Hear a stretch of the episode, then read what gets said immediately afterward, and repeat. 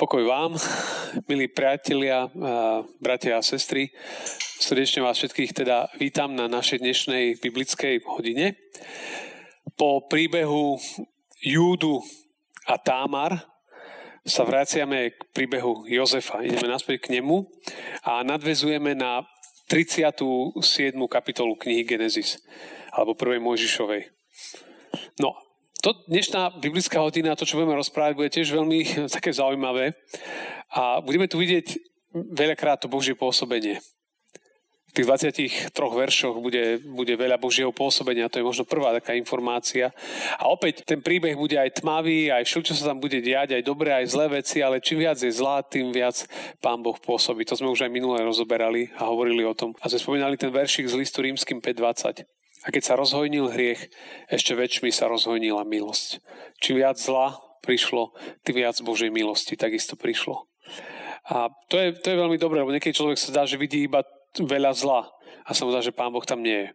Ale Pán Boh je tam blízko. A práve niekedy možno, že až oveľa bližšie. A budeme zároveň aj vidieť, že zápasiť s pokušeniami sa oplatí a že aj keď človek ako keby v krátkodobom horizonte strádal alebo strácal, tak dlhodobom získa oveľa viac. A veľa dobrých vecí nás dnes čaká, tak vás všetkých vítam a začneme slovami modlitby žalmu 19. Nech sú ti po vôli reči mojich úst a rozímania môjho srdca pred tebou. O hospodine moja skala a môj vykupiteľ. Amen.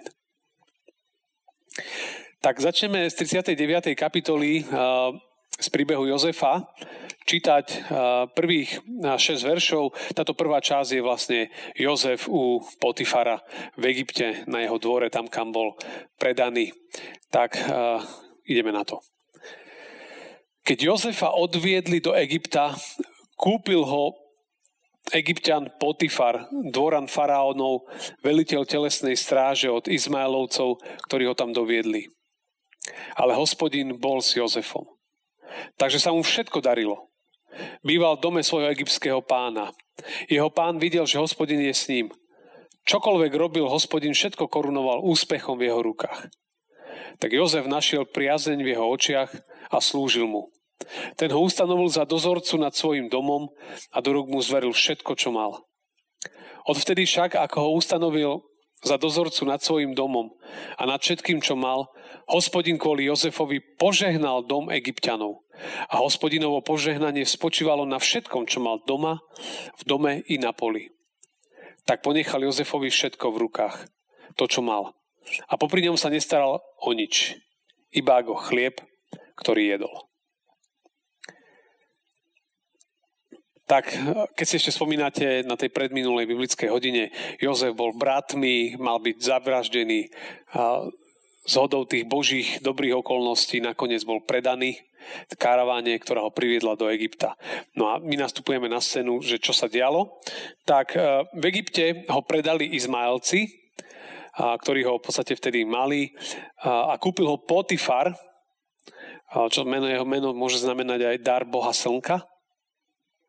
A Potifar dobre kúpil. Možno ešte nevedel celkom, ale tá jeho kúpa bola dobrá. A Potifár, tam bolo o ňom napísané, že to bol dvoran faraónov, teda šľachtic. Bol to nejak, niekto, ktorý bol vysoko postavený. A tam je napísané, že ste veliteľ telesnej stráže, ako keby ochránkar. A niektorí hovoria, že, že to jeho postavenie alebo tá jeho funkcia mohla byť dokonca ešte tak špecifickejšie nazvaná a to ako keby on bol v úrade vrchného kata. Úrad vrchného kata. Čiže to je uh, veľmi samozrejme v tých časoch asi dôležitá funkcia. Ale každopádne veliteľ uh, ochránky, hlavný kat, tak by možno niektorí aj prekladali. No a do tohto domu prichádza Jozef. Ako otrok. To znamená, otrok v tom čase nemal, nemal veľkú hodnotu. A bývať v dome hlavného kata je ako otrok tiež vám nedáva veľa manevrovacieho priestoru. A, ale je to tak? Fazekáš pripomína, že nemá otca, nemá domov, nemá plášť, nemá výhodné postavenie. Prišiel o slobodu, o všetko. Ale ako raz povedala dcéra manželkynej sestry, keď bola tak ťažko chorá. A ona povedala, hlavne, že žijem. Hlavne, že žijem. A, a to je asi tu na. Prišlo všetko, ale dôležité je, že hlavne, že žije. Že je, je na svete. A to, čo je dôležité, je si uvedomiť, že, že Biblia tam píše, ale hospodin bol s Jozefom. Takže sa mu vo všetkom darilo. Čiže vidíme, že Jozef je predaný ako otrok, ale zároveň, keď ste si už dobre všimli, tak sú tam hneď dve dôležité veci. A tá prvá je, že hospodin bol s ním. To je veľmi dôležité. Nebol sám. Bol síce odlúčený od rodiny, blízkych, otca, bratov, ale nebol odlúčený od Pána Boha. Lebo Pán Boh bol aj tam s ním. A dokonca v tom texte, keď je, že Boh bol s ním, sa častokrát používa hebrejské slovo Jehova, Jehova, Jahve. A, a to je taký, taký symbol blízkeho Boha. Boh, ktorý je blízko. Čiže aj tá hebrejčina, vlastne, ktorá používa tam pojmy na označenie pána Boha, tak hovorí, že to bol blízky Boh.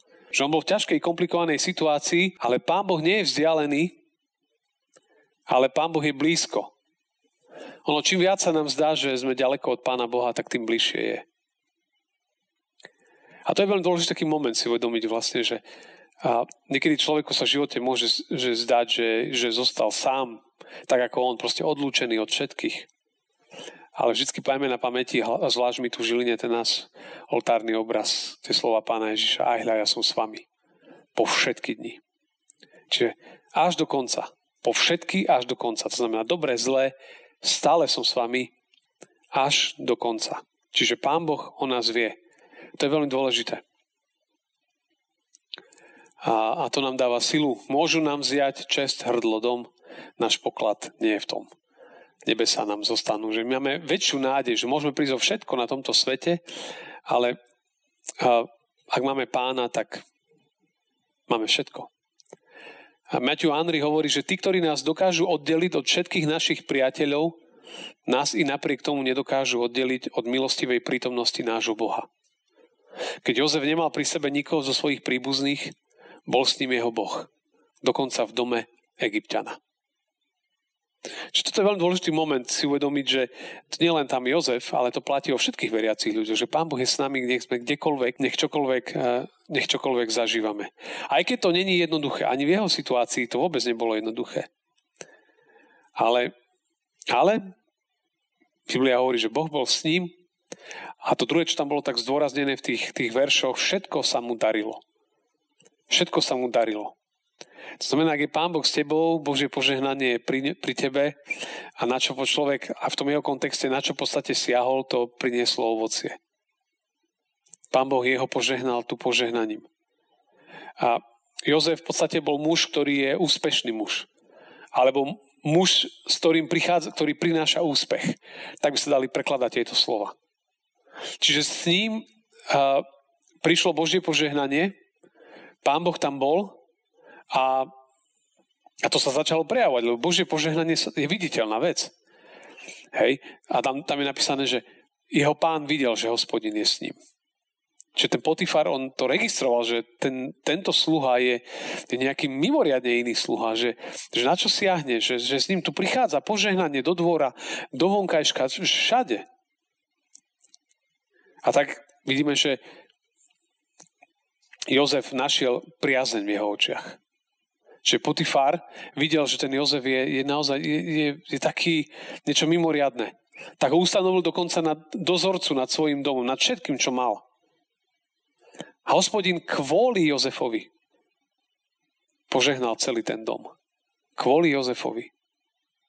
A Potifar to videl, tak vlastne hneď mu chcel zveriť celú, celú tú službu. Tak si všimnime tieto momenty, že, že Jozef ako otrok mohol byť niekde na poli, niekde úplne preč ale on je v dome.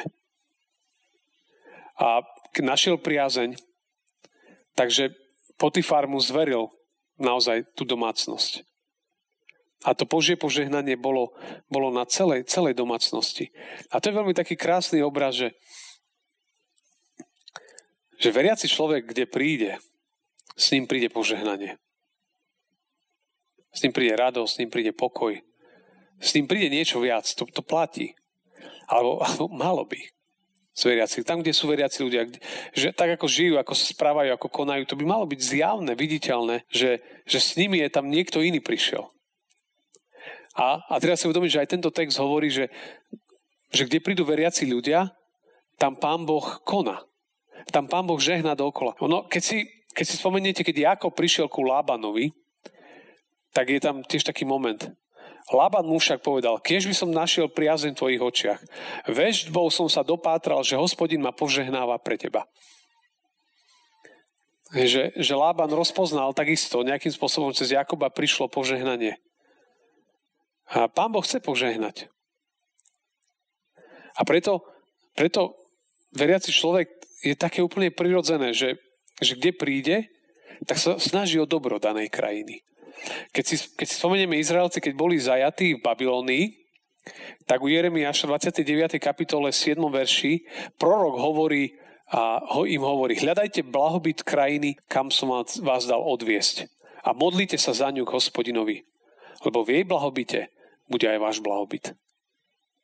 Vidíte, že, že veriaci človek on v podstate nemá byť odtrhnutý od sveta, že, že sa nezaujíma o spoločnosť, o svet, o politiku, o vedu, o veci, ktoré tu žijú okolo nás. Veriaci človek je súčasťou toho.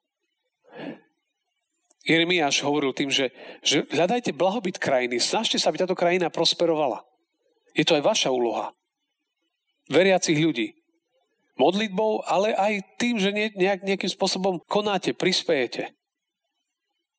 Pavol radil Timoteovi, a 1. Timoteovi 2. kapitole. Predovšetkým teda napomínam, aby sa konali prihovory, modlitby, prozby a ďakovania za všetkých ľudí, za kráľov, za všetkých vysoko postavených, aby sme tichým a pokojným životom žili pobožnosti a statočnosti. Rozumiete, čomu Pavol hovoril Timotej? Ty sa, ty sa modli za svoju vládu, modli sa za tých, ktorí, sa, ktorí majú zodpovednosť za krajinu, ktorej si. A to je samozrejme také zvláštne, lebo mnohokrát veriaci človek má mnohokrát nervy na vládu, na krajinu, jak to celé vedie sa a tak ďalej. Hej, že, a on hovorí, že, že, že postoj veriacich je iný. Je v prvom rade postoj modlitby. Nie sme tam na tom mieste. Čo môžeme ovplyvniť, ovplyvníme. Môžem ovplyvniť svoje okolie a môžem sa modliť. To je prvorada úloha. Predtým, než idem nadávať na hoci koho, vždy je dôležité spomenúť, či som sa najprv za toho človeka modlil. No, ak mi ušiel tento bod, tak potom nie je dobré, že to predbehol ten bod druhý. Tu na, tu na vidíme, že, že veriaci ľudia priniesú požehnanie. Oni si to musia uvedomovať v svojej hlave. A tu na, sa naplňa ešte jedno zasľúbenie, keď, keď pán Boh povolal Abraháma, tak v 12. kapitole 1. knihy Mojšejovej hovorí, urobím ťa veľkým národom, požehnám ťa, tvoje meno zvelebím a tak sa stanem, staneš požehnaním. Čiže tí, ktorí veriaci naozaj prinášajú požehnanie, s nimi niečo musí prísť iné. Ak s nimi príde frflanie, ak s nimi príde urážanie, ak s nimi príde niečo zle, to, to, to nie sú veriaci ľudia. To je iba nejaká nálepka. Ja netvrdím, že veriaci človek nemá nervy, nenahneva sa, to, nie. Ale vždy má ten taký postoj, je, je úplne iný. A tak Putifár zrazu bol odbremenený. Lebo Jozef sa všetko postaral. Čiže opäť vidíme, mať dobrého spolupracovníka, kolegu je veľké požehnanie. Hej, že Putifár sa mohol venovať iným veciam, mohol sa o niekoho oprieť a zveriť mu zodpovednosť. Horšie bolo, keby sa to nedalo. A tam je napísané, že Putifár sa vlastne staral iba o chlieb. A to niektorí hovoria tak, že, že egyptiania, oni nejedli, keď mali jesť, nejedli s cudzincami jedlo. Hej, pre nich to bolo také nečisté a oni nechceli s nimi piť, hej, že, že tak trošku sa dištancovali pri jedle alebo od jedla. No, takže toto je situácia. Tak si predstavte, že do čoho bol predaný, skoro, skoro zahynul, tu ho predali a si všimate týchto 5-6 veršov, úplne, chcel by som povedať, že kariérny postup, úplne iná liga. Ale vždy to platí, že, že keď človek dostane aj do krízy, tak kríza vlastne je zároveň aj šanca. Vždy, keď sa niečo nám zdá sa, že, že už sa rozsypalo, vždy je to priestor pre začatie niečoho nového. A ju Jozefa mohol niekde vyplakávať. Chytil sa príležitosti, ktorá prišla. A, a robil to, čo mal. Mal, keď sa dostal toho väzenia, mal približne 17 rokov, keď sa dostal na Putifárov dvor. Bol to mladý človek. A, a on sa, predtým bol slobodný, mal všetko. A predsa sa tu nejak neuzavrel. A dneska tiež mladí ľudia sú úplne novej situácii, ktorú v živote nepoznali. A možno, ako som to aj spomínal viackrát, že možno môžu hovoriť, že sa utekajú roky, lebo celé to tu zavreté. Ne, nežijeme tak nejak, je to komplikované s tým vírusom a tak ďalej. Ale Jozef tiež bol v neslobode, ale on tú situáciu vedel tak nejak chytiť sa jej. Aj toto obdobie môže byť príležitosťou pre každého z nás na, na také posunutie v živote. Zrazu človek, ktorý bol zabudnutý, zrazu sa jeho život rozbieha a dostáva ako keby novú príležitosť. A to by znelo tak až ideálne, že? Ale ktorí poznáte tieto príbehy, tak viete, čo teraz bude nasledovať. A teda dostal sa, bol úplne dole, vyšvihol sa hore, No a teraz príde pasáž, ktorá nás zase niekam posunie do úplne situácie. Čo sme minulý týždeň riešili, tak znovu nám to tu teraz príde. Od verša 6. po 12. Jozef bol peknej postavy, a krásny na pohľad. Po týchto udalostiach však žena jeho pána začala upierať oči na Jozefa. Až mu povedala, ľahni si ku mne. On sa však zdráhal a povedal žene svojho pána, hľa, môj pán sa popri mne nestará o nič, čo je v dome a všetko, čo má, zveril mne do ruk. Ani on sám nie je väčší v tomto dome ako ja. Nič mi neodoprel okrem teba, keďže si jeho ženou. Ako by som teda mohol spáchať takú veľkú nešlachetnosť a zrešiť proti Bohu? Aj keď Jozefa deň čo deň nahovárala, neposlúchol ju, neľahol si k nej a nestýkal sa s ňou. Istého dňa však, keď vošiel do domu, aby si vykonal prácu a z domácich nikto nebol v dome, chytila ho za šaty a povedala mu, ľahni si ku mne. On jej však nechal šaty v rukách, ušiel a vybehol von. Tak a sme zase v problémoch. Tak začal slovami, že Jozef bol peknej postavy a krásny na pohľad. O jeho mame Ráchel je napísané toto. Ráchel však bola peknej postavy i peknej tváre. Pokol bol Jozef, bol po svojej mame, po Ráchel. Hej, či vidíme, že Jozef veľmi dobre vyzeral, bol to mladý človek, darilo sa mu, a, bol v takom veku tínedžerskom, kedy človek samozrejme rozmýšľa už možno do budúcnosti o manželstve, sexualita sa prebúza, všetky tie veci, a bol mladý, pekný, no to proste tam bola kombinácia všelijakých faktorov.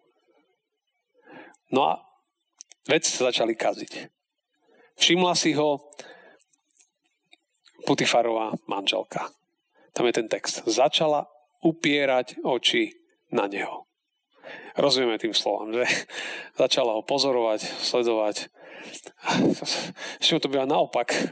Väčšinou muži s týmto bojujú. A tu nám vidíme, že žena s týmto bojuje. No, zaujímavé. A to, čo je, že, mm, že išla po ňom. To nevieme inak povedať, iba tak, že ona začala ísť po ňom. Začala mu dávať návrhy, doslova aj ľahni si ku mne do postele. a, a proste ona on úplne išla, išla, išla po ňom, bola až taká, až cítime z tých slov, až taká posadnutá, nie? Cítite to také, že proste za každú cenu ho chcela zviesť. A Chcela byť v jeho blízkosti, chcela s ním tráviť čas, chcela sa s ním v podstate vyspať. To bola veľmi, veľmi veľká túžba. Ale malo by tento vzťah budúcnosť. On, otrok v dome hlavného kata, alebo teda šéfa ochránky faraóna. Pre ňu by to bola práve nejaká epizódka. Znudená pani, Egypte, teplo. Tak život treba trošku okoreniť. Tak práve pre ňu by to bola taká, rozumiete, bočak nejaký popri svojom manželovi. A práve po mne by to samozrejme nedopadlo dobre, lebo máme taký jeden príbeh v starej zmluve. Je taký príbeh, Absalon mal sestru, ktorá sa volala Támar. A ďalší Davidov syn Ámon sa do nej zamiloval. Tak Ámon sa sužoval až ochorel pre svoju sestru Támar. Viete, že až ochorel. On proste, proste bol Spráha, to je, to je v 2. Samuelovej 13, to si môžete prečítať, to je tiež úplne príbeh. A proste on išiel po nej, lebo bola pannou a sa mu zdalo, že, že proste ochorel pre ňu, hej, on ju proste chcel. A vymyslel situácie, situáciu, ktorej proste uhral to tak, že ľudí poslal preč a z ňou ocitol iba sám. A teraz je povedal, že poď sa so mnou vyspať. A ona nechcela, povedala, že to nie, nemôžeme takto, že ak chceš ma za ženu, tak to urobme legálnym spôsobom. Ale nemôže tak, že sa spolu vyspí, vyspíme. A my vieme, že ona, ona sa spierala, čo on urobil, zobral. A proste chlap silnejší, znásilnil ju. A, a potom, potom je zaujímavé, že si všimnite, on už však nepočúval a keďže bol mocnejší ako ona, ponížil ju a spal s ňou. A teraz počúvate, čo bolo potom. Na to Ámona zachvátila veľká nenávisť voči nej. Takže väčšia bola nenávisť, ktorou ju nenávidel, ako láska, ktorou ju miloval. Potom jej povedal, zober sa a choď. Rozumiete? Išiel po nej, keď to dosiahol, čo chcel, kopol ju do zadku. Poslal ju preč zo svojho života. Hej, znenávidel ju. To, to je veľmi zaujímavý moment. Toto to bola nečistá láska. Nečistá láska nemôže priniesť čisté ovocie. Takže to je príbeh trošku neskôr. Tu je trošku iná situácia, ale smeruje k tomu. Tá žena faraónova veľmi túži po Jozefovi. A ono to tak býva, že, že sa, sa, sa zahľadíte do niekoho, kto vám nepatrí a potom je ťažké dostať z myšlienok ho preč alebo ju. Potom nás to stiahuje. Potom už iba rozmýšľame o ňom alebo o nej. Sme úplne, úplne zahľadení a nedokážeme triezvo rozmýšľať, fungovať, lebo máme iba jeden cieľ. Ten človek. Alebo ten muž, alebo tá žena.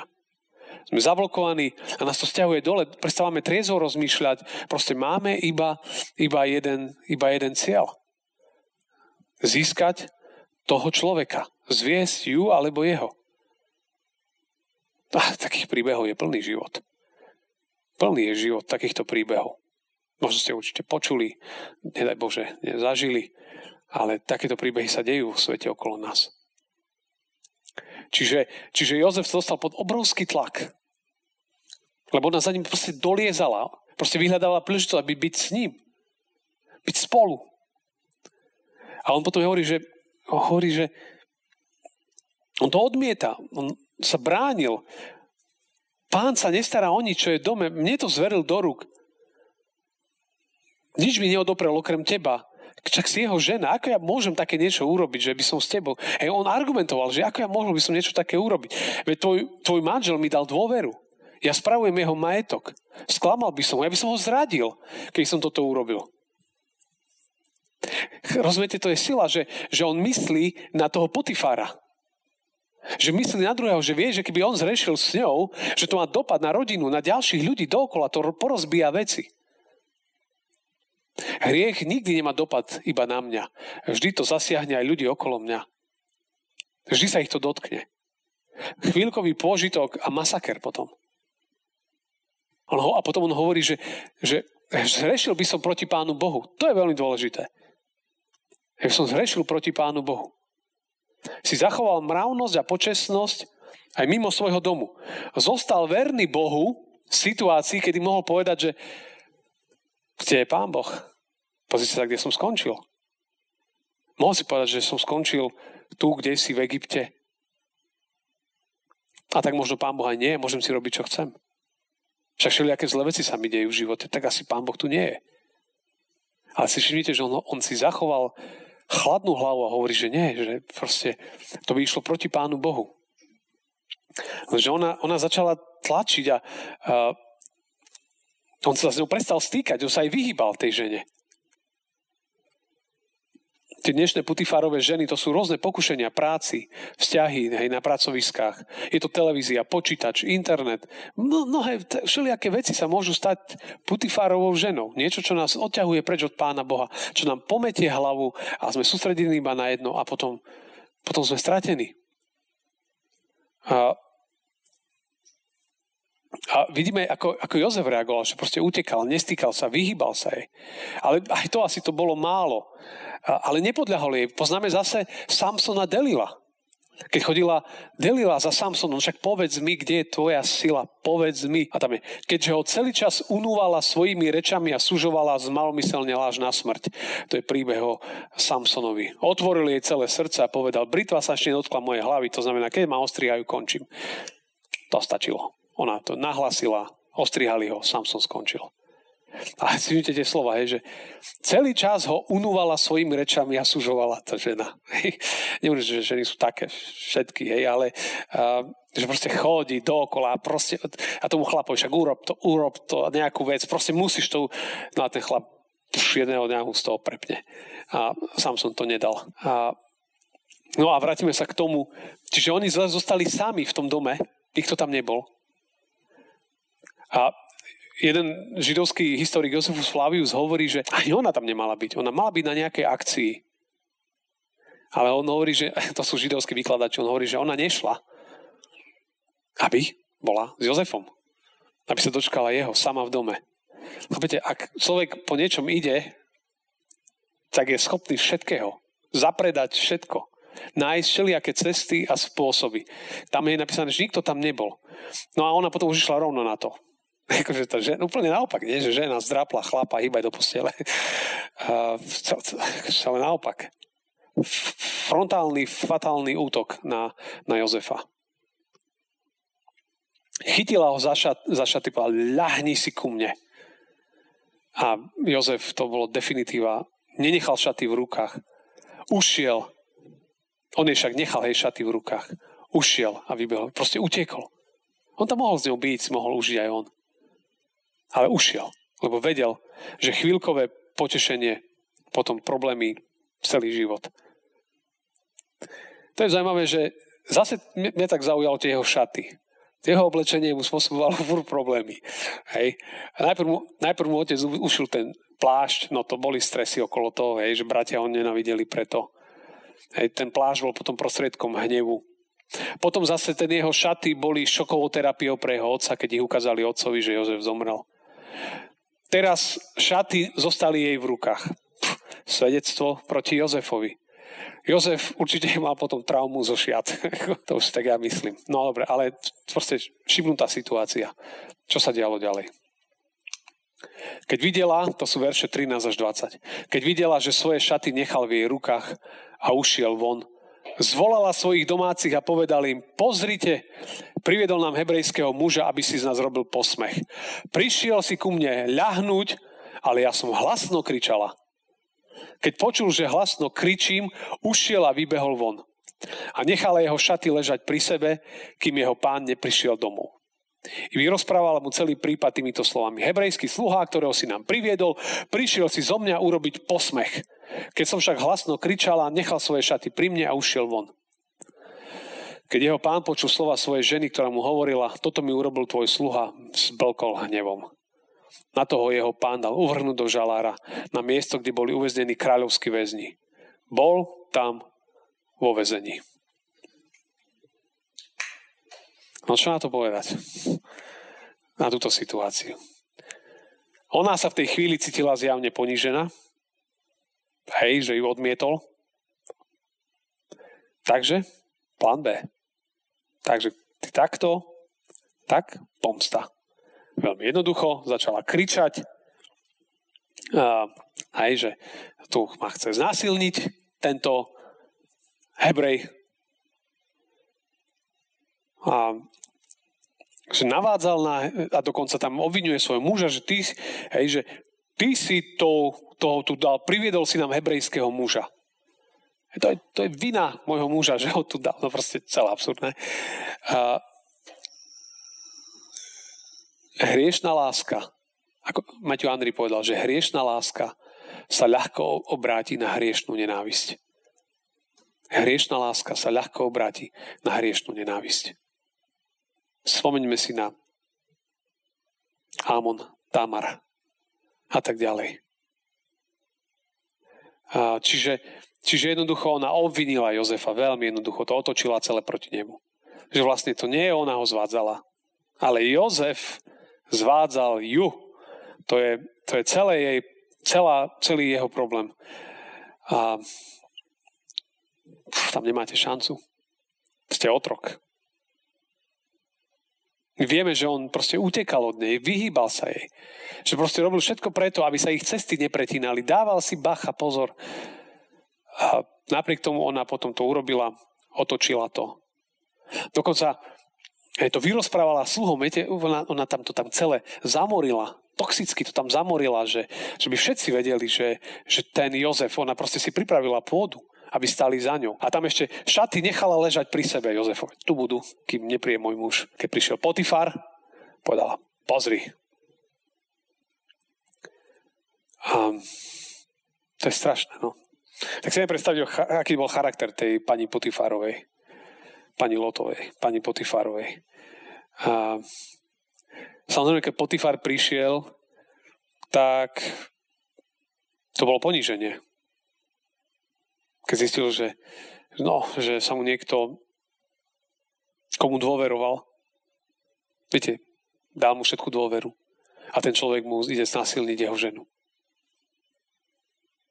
No, viacerí rozmýšľajú nad tým, že on nedal zabiť Jozef, alebo akože za toto čo je iné? No to je smrť, to je okamžite, to je otrok, otroka nikto nerieši, proste konec. A viacerí na tým hovoria, že to je zaujímavé, že on nedal zabiť. Prečo? No a niektorí aj hovoria, že poznal svoju ženu.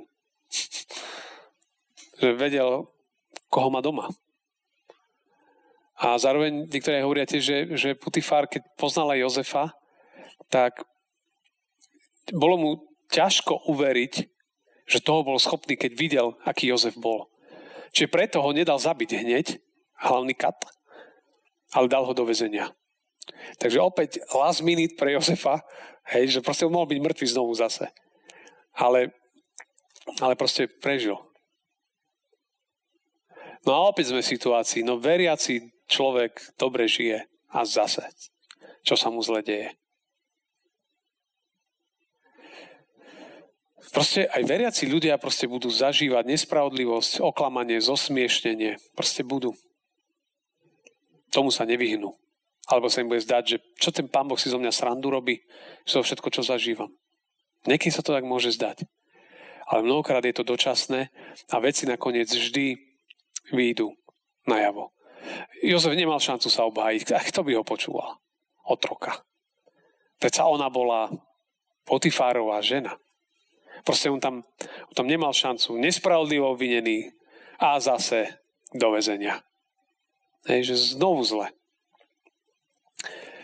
Ale keď si, keď si vezmeme Biblii mučeník Štefán, prvý mučeník, tu postavili falošných svetkov, ktorí svedčili. Tento človek neprestáva hovoriť rúhavé slova proti tomuto svetému miestu a proti zákonom. To je skutky 6.13. Falošných svetkov. No a pán Ježiš? Matúš 26, 59, 61. časť. Veľkňazi však a celá rada hľadali falošné svedectvo proti Ježišovi, ako ho usmrtiť ale nenašli, ani keď prišlo mnoho falošných svetkov. Čiže Ježišovi sa to isté dialo. Proste falošní svetkovia. Každý veriaci človek zažije takéto veci, zradu, podrazenie, a, a sklamanie z ľudí. Otočí sa to v živote. To proste je realita. Pán Boh mnohé veci dopustí na nás, umožní ich. Nevždy máme odpovede, ale časom sa vždy ukáže, že, že Boh na nás nezabudol. Jozef znovu vo vezení. Ale pamätajte, hlavne, že žijem. A čo sa dialo ďalej, to sú posledné tri verše. 21-23. Ale hospodin bol s Jozefom. Prejavil mu milosť a postaral sa, aby mal priazeň u správcu. Správca žalára zveril Jozefovi do rúk všetkých väzňov, ktorí boli v žalári. On vykonával všetko, čo sa tam malo robiť. Správca žalára nedohliadal na nič, čo mal v rukách, lebo hospodin bol s ním. Hospodin korunoval s úspechom všetko, čo robil. Už sme to počuli dneska, nie? Len bolo to u Potifára. A zrazu, zrazu sme opäť, opäť vo vezení. Ale hospodin bol tu s ním? Je Pán Boh s nami aj v najväčších dierach, v najväčších situáciách, keď sa nám zdá, že sme tam sami, že sme zabudnutí, že je tam s nami? Je? Je? Hospodin bol s Jozefom. Hospodin je aj s tebou, so mnou, s každým jedným z nás. Aj keď sa nám zdá, že sme kde si zostali sami.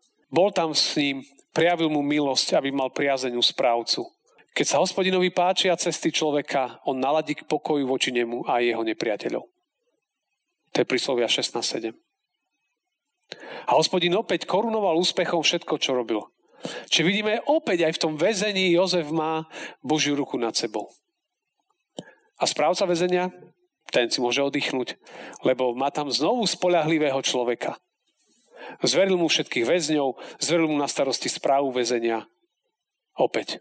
Inak ale aby sme rozumeli celé táto epizóda, až pokiaľ Jozef e, sa dostane z väzenia, to trvá minimálne 12-13 rokov. To nie je také, že za týždeň. To je, to je dlhšia epizóda. Proces formácie a tak ďalej. A pán Boh stál pri ňom aj v tmavom väzení. Nezabudol na ním, na neho. Vždy bol s ním. Najprv požehnal kvôli nemu domácnosť, potom požehnal väzenie a potom neskôr požehnal celú krajinu. Stále ten istý Jozef. Preto si pamätajme, priatelia, že keď naša situácia sa nám akokoľvek zdá, Pán Boh na nás nezabudol. V Žálme 139 sa píše aj toto. Hospodine, Ty si ma preskúmal a poznal. Ty vieš, či sadám, či vstávam. I moju myšlienku chápe zďaleka. Ty pozoruješ, či chodím, či ležím. O všetkých mojich cestách vieš. Ešte nemám slovo na jazyku a ty, hospodine, už ho celkom vieš. Obkľúčuješ ma z okol v okol, svoju dlaň kladieš na mňa. Žasnem na tvojim poznaním, je privysoko, nedosiahnem ho. Kam by som mohol zájsť od tvojho ducha? Pre tvojou tvárou kam utečiem? Keby som vstúpil na nebesa, tam si ty. A keby som si ústlal v záhroby, aj tam si ty. Keby som si vzal krídla rannej zory a býval pri najvzdialenejšom mori, aj tam by ma odprevadila tvoja ruka a tvoja pravica by ma uchopila. Rozumiete? Že, že Pán Boh, kdekoľvek, kde, kdekoľvek žijem, som, Pán Boh je tam pri mne. Nedá sa uísť pred jeho tváre. Treba však tam, kde sme, aj v tej situácii, aj v tom väzení, alebo v tom Putifárovom dvore, kdekoľvek, kde sa cítime nekomfortne, pamätajte na to, že Pán Boh je s nami. Treba robiť verne svoje povinnosti, úlohy, ktoré máme. Pán Boh sa k tomu prizná. Veď, a tým sa blížim k záveru. O pánovi Ježišovi v liste Filipským je napísané v 2. kapitole verše 5.11. Tak zmýšľajte medzi sebou, aj my, ako aj Ježiš Kristus, ktorý mal podobu Božiu a svoju rovnosť s Bohom nepokladal za lúpež, ale vzdal sa hodnosti, vzal na seba podobu služobníka, podobný sa stal ľuďom a keď sa zjavil ako človek, ponížil sa a bol poslušný do smrti a to až do smrti na kríži. Hej, ponížil sa. Ako Jozef. Jozef je predobraz Krista. Kristus sa ponížil na tomto svete. Preto ho aj Boh nadmieru povýšil a dal mu meno nad každé meno aby sa v Ježišovom mene pokľaklo každé koleno tých, čo sú na nebi, aj na zemi, aj pod zemou. A každý jazyk, aby na slavu Boha Otca vyznával, že Ježiš Kristus je Pán. To je nádhera. Pán Ježiš týmto prešiel. Aj my týmto môžeme prejsť. Chvíľu potrpíme, ale Pán Boh má niečo lepšie, niečo viac pre nás. Netreba sa toho báť. A cítime v tom texte, že Jozef nikde nereptal. Mohol reptať, ale Dobrý človek sa snaží konať dobro kdekoľvek a ktorejkoľvek situácii. Dobrý človek. Lebo dobrý strom prináša dobré ovocie. Zlý strom prináša zlé ovocie. Jozef tam bol, aj keď nerozumel všetkému, ale skrze to prišla záchrana pre izraelský národ, keď prišiel hlad. Cez Ježiša, ktorý sa ponížil, prišla záchrana pre celý svet. A v tom je tá krása tohto príbehu. Aj pre nás všetkých. Amen.